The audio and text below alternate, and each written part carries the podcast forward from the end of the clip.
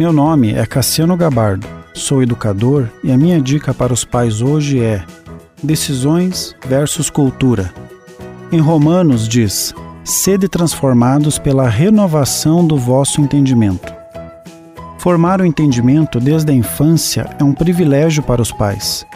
A partir da década de noventa, começou a surgir em todo o território nacional as escolas de educação por princípios, como apoio para as famílias.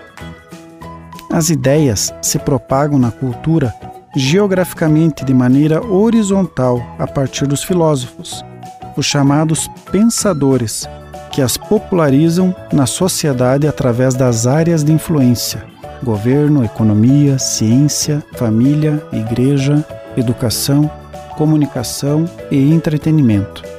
Pensadores são formadores de opinião. São todos aqueles que expressam sua cosmovisão conforme o seu entendimento. Cada esfera da vida é moldado conforme os valores assimilados nas estruturas sociais e nas instituições de uma cultura. Ideias também se difundem por meio do tempo para viajarem pelo mundo e penetrarem uma cultura.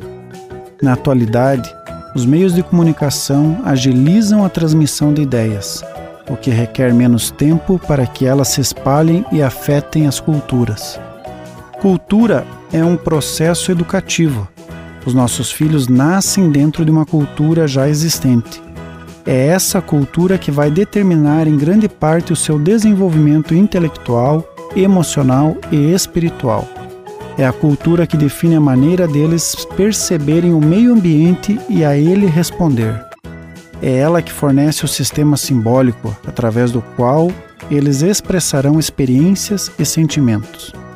Raciocinar biblicamente, renovando a mente todos os dias, será um desafio para os nossos filhos, para que possam viver na cultura e não serem moldados por ela.